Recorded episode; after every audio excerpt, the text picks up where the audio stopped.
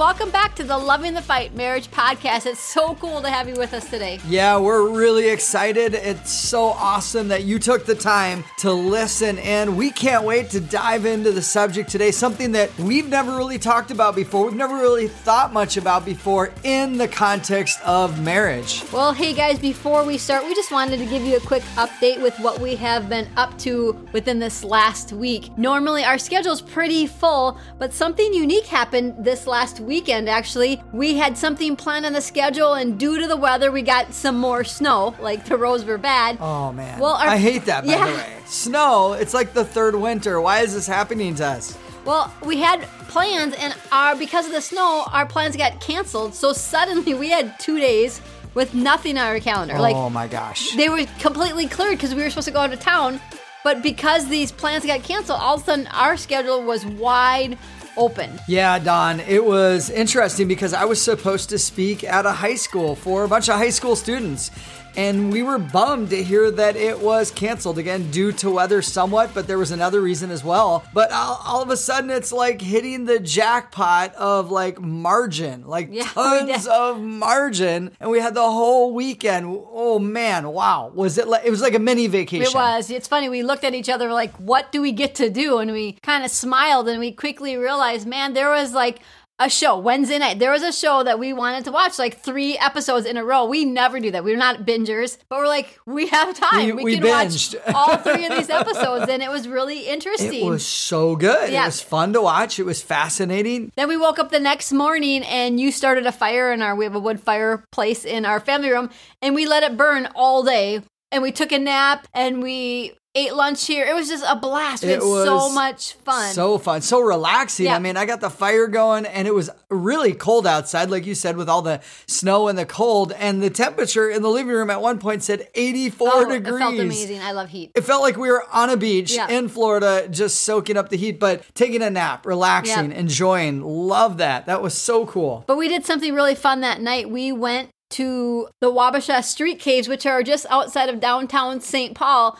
And it was so much fun. You know what's there? They have this live big band and you swing dance to this really fun swing dance music. It's a great time. They give you lessons and then you get to practice. And we laugh so much because I honestly am not the greatest dancer. I have to count out my steps. I'm like one, two, three. And you are like a natural naturally you're a pretty good dancer. Um Well, and I'm you. not. I don't not. feel like a good dancer. so we were laughing so much. It was it Oh, was a great It was a time. blast. And what a great environment. I mean, people dress up. They the ladies put dresses on. The guys get some really nice clothes on, and everybody shows up. The place was packed. was and it was yeah. jumping. There was so many people out on the dance floor. We had an incredible Yep. time. Within our few days off, we went on a few outdoor runs. We got some new running shoes so we could run. And then we went to see a comedian, like at oh man, a non, it was a dry bar and it was so much fun. He Yeah. was hilarious. clean comedy. Yeah, like he wasn't dropping f bombs. He wasn't, you know, going off the rails with weird, gross stuff. He was just straight up was, funny, yeah.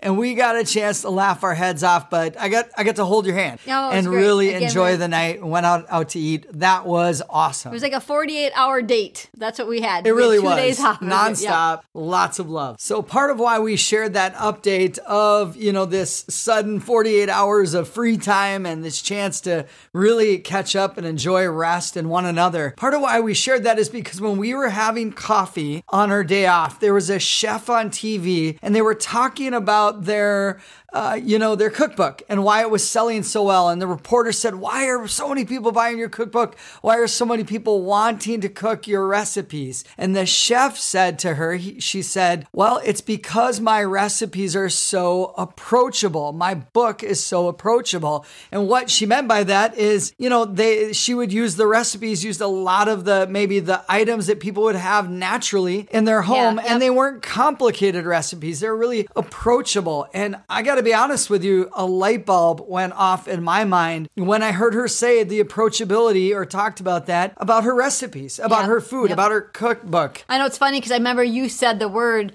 you know, approachability or approachable, and, and I looked at you. I'm like, that would be a great podcast. Our both of our minds at the same time were like, we need to do a podcast on We've- approachability. we've gotta because do this. It's so important in marriage to have approachability. Yeah, and that's immediately the question that popped in my mind is do I have a high approachability factor? Dawn, you and I in our marriage, do you think of me as somebody that you could approach quickly? Uh, this topic and this personal question that I asked myself as I heard, you know, you heard the same thing, Dawn, it caused me to want to know more. And Yeah. that's, of course, when we started to dig in on that concept, that topic. And we found some helpful content from the wonderful people over at Symbis. And this would be Les and Leslie Parrott. They're awesome. I mean, they have so much wisdom. And so here's what uh, Symbis is Symbis stands for Saving Your Marriage Before It Starts. Certainly, it's curriculum, but it's also a marriage assessment Yep, yep. Uh, for couples that are about to get married. And we're actually taking a couple through this right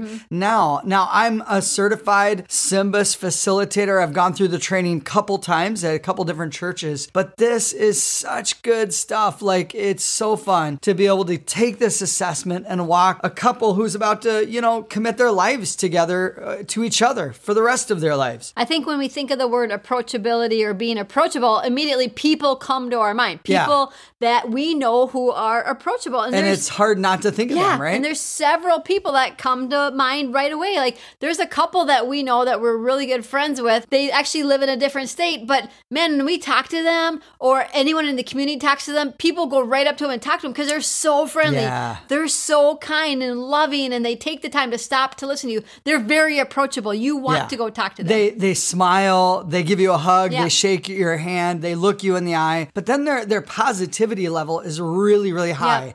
And I think that's part of why they're magnets for people. People are, want to be around them. They're very approachable. Yeah, Dawn, and I can think of there's this other guy I know professionally, but we also know him personally, but every time I see him, he like says my name, he smiles really big, he gives me this huge hug, Yeah. and he has like the biggest heart. Like Every time I talk to him, I'm thinking this guy cares about people. He cares about me. And then he's just an incredible communicator. Yeah. He looks you in the eye and he clearly communicates, but he, he, he communicates from a place of like he wants to honor the Yeah. people that he's with. And so why wouldn't I want to approach him? Why wouldn't I want to have a conversation or hang out with this guy? And Travis, when we started talking about people that were approachable, we listed four, five, six people, and they all have the same qualities. Honestly, I look at our list and I'm like, these are people that just come up and they give you a big hug. They love on you. They have eye contact. They're not standing there with their, you know, their arms crossed, you know, with a scowl on their face. They're excited and they they're just so loving. Like love just Yeah. just oozes out of their body, and they're very approachable. And that's the, eh, I'm so glad you brought that up because that's the common denominator. These are people that are not only filled with love, but they have a lot of love to give other people. We feel that from them. Yeah. That's part of why they are people magnets. It- they are. And you know what? This idea of having approachability in you as a person matters, especially in marriage as a spouse of a husband or wife. You won't have a great relationship or a strong marriage if you don't have a high level of approachability. It's so important to stop right now, though, and to ask yourself the same question that Travis asked himself and that I asked myself. Do I have a high approachability factor? Travis, are you able to come to me at any moment, at any time? Can you approach me and feel comfortable talking to me and sharing your heart and sharing your life with me? Yeah, and I think the reason why that's so relevant is what if I did something wrong and I wanted to come to you and confess that and like thinking is Dawn going to be somebody that is full of grace and loving and kind and a good listener and maybe I want to come to you because we're having conflict. Yeah. And I'm like we've got, you know, we, we're at an impasse. We can't get, you know, we're having a difficult time getting uh, past this sp- specific issue and I'm like, okay, is she willing to talk it through with me? Is she willing to creatively come up ide- with new ideas of mm. how to make that. Yep. work? Well, and here's a different way to put it. What is your APQ or your approachability quotient? That's Like- something that obviously I don't think is out there. We just kind of created that the Yeah. APQ, ap- The- approachability quotient. APQ. Like what is it? Yeah, APQ. We made that up, but it's your approachability quotient. I mean, it's so good to have a high level of unapproachability. And we've experienced the opposite of that, haven't we, Dawn? Yeah. We've experienced unapproachability, Yep. which by the way is in the dictionary. It's like, man, you not only do you want to go up, not want to go up to that person, you want to run from them. Like you want to get away from them. I know as easy as it was to identify people who are approachable, man, it was just as easy to identify people who are Yeah, unapproachable. And I think easier. all of you guys probably in your mind right now, when you think of unapproachable, someone pops in your mind. Yeah, and there's a guy in particular, Dawn, that you and I know really, really well, who's has that high level of unapproachability.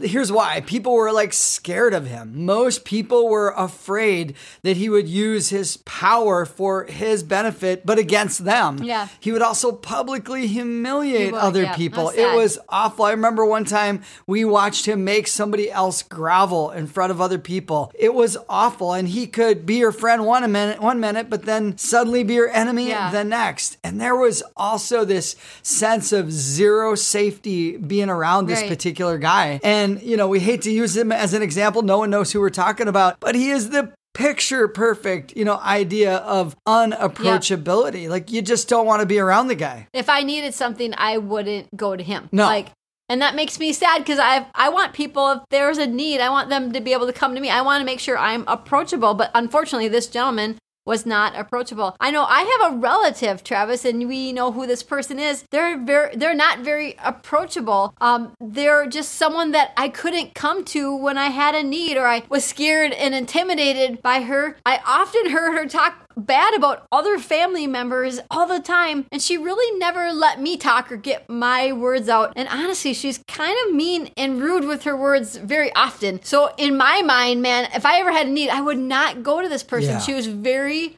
unapproachable Not Like, approachable. Yeah, absolutely. so, what does approachability really mean and how does it impact marriage? Well, the people at Symbis give an incredible picture of what approachability is and how it can improve things in your relationship. So, according to Symbis, which is that curriculum saving your marriage before it starts, approachability is defined as this one of the most loving things you can do in your marriage is to make yourself radically approachable to your spouse. When you're approachable, you're open, welcoming, and receptive.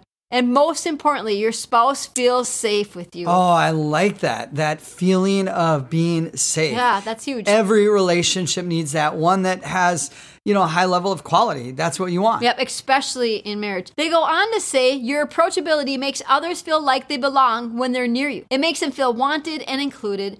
Making your spouse feel as though he or she belongs with you is one of the most selfless things you can do for them. Man, that's powerful. Like, that's so true. That is a really incredible amount of wisdom. And it's interesting because Jesus, you know, talking about wisdom, he had the highest level of approachability of anyone to walk this earth. And he also did something really cool. He modeled it by giving us an incredible example of what Yep, he sure approachability did, yep. could look like. I mean, think about it.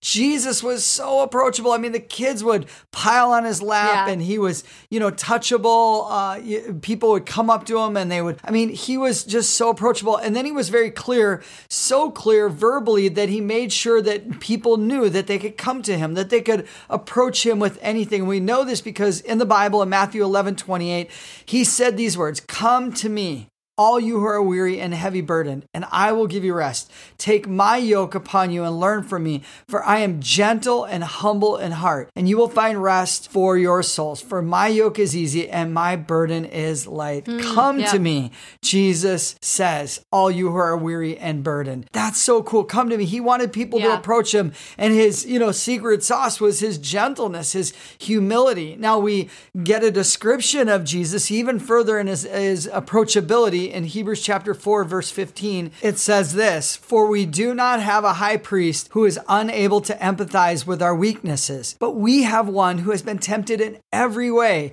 just as we are, yet he did not sin. Let us then approach God's throne of grace with confidence so that we may receive mercy and find grace to help us in our time of Hmm. yeah, need. wow, that's great. Jesus is someone we can empathize with, that we can connect with in our weaknesses. And so that gives us the ability, like it says, let us then approach Yeah. God's throne of grace. God, our Father, has a high level of approachability. It's funny because it actually says, let us approach God's throne of grace with confidence. Like I love that. We can be confident and we can approach God. Yeah, because he's We not going to have to be condemn scared. us. No. He's going to love us. I mean, John chapter 3, verse 17 For God did not send his son into the world to condemn the world, but to save the world Yeah. through him. So we're talking about approachability. Well, how does that look in marriage? Well, according to Symbis, again, this is that Les and Leslie Parrott curriculum, Saving Your Marriage Before It Starts. They give some really great rules for approachability in marriage. And this is what they say. The first one is this just remind yourself that you and your spouse are on the same team.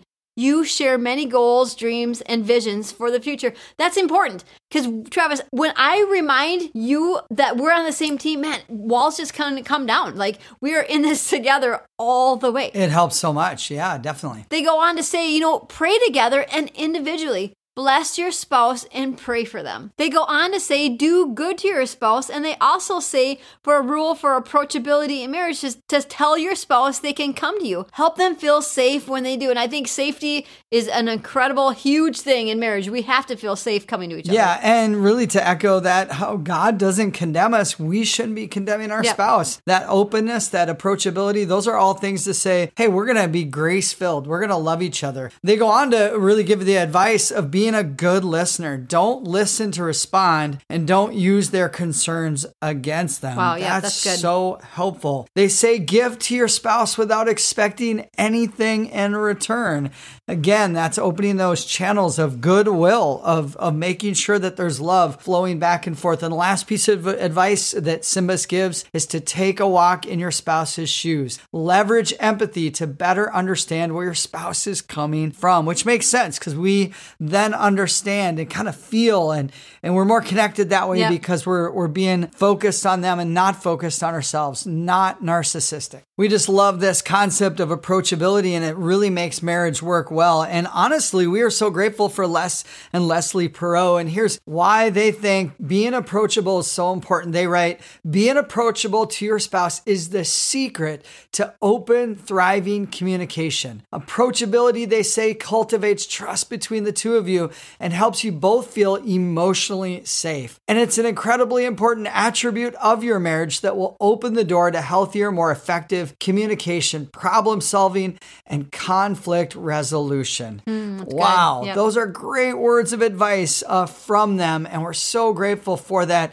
Super, super good insight. Guys, if you've not taken the Symbis Saving Your Marriage Before It Starts assessment, even if you've been married for 30 years, we would encourage you to find somebody that's a, a certified facilitator and have them Yeah. take you through it. It's so insightful. We highly recommend it that any couple goes through this assessment. So we're talking about your APQ, your approachability quotient. Like how high is it? It's something that we should ask ourselves often. And am I approachable? Travis, am I approachable? Travis, are you approachable? I can say yes to you. I look at you and I'm like, yes, when I need something or I have a, you know, a hurt or a joy or anything, I can come to you and I know that you're on my side, you're on my team, you're right there for me. Yeah, and I don't want to be somebody who is pushing you away or angry or defensive or somebody who's distracted and I'm a terrible listener. Those would be things that would put up walls Yeah. and keep me from being approachable. I think it's really important to remember that unapproachability stops communication. Because if I look at you and I feel like you're not approachable, I'm not going to want to communicate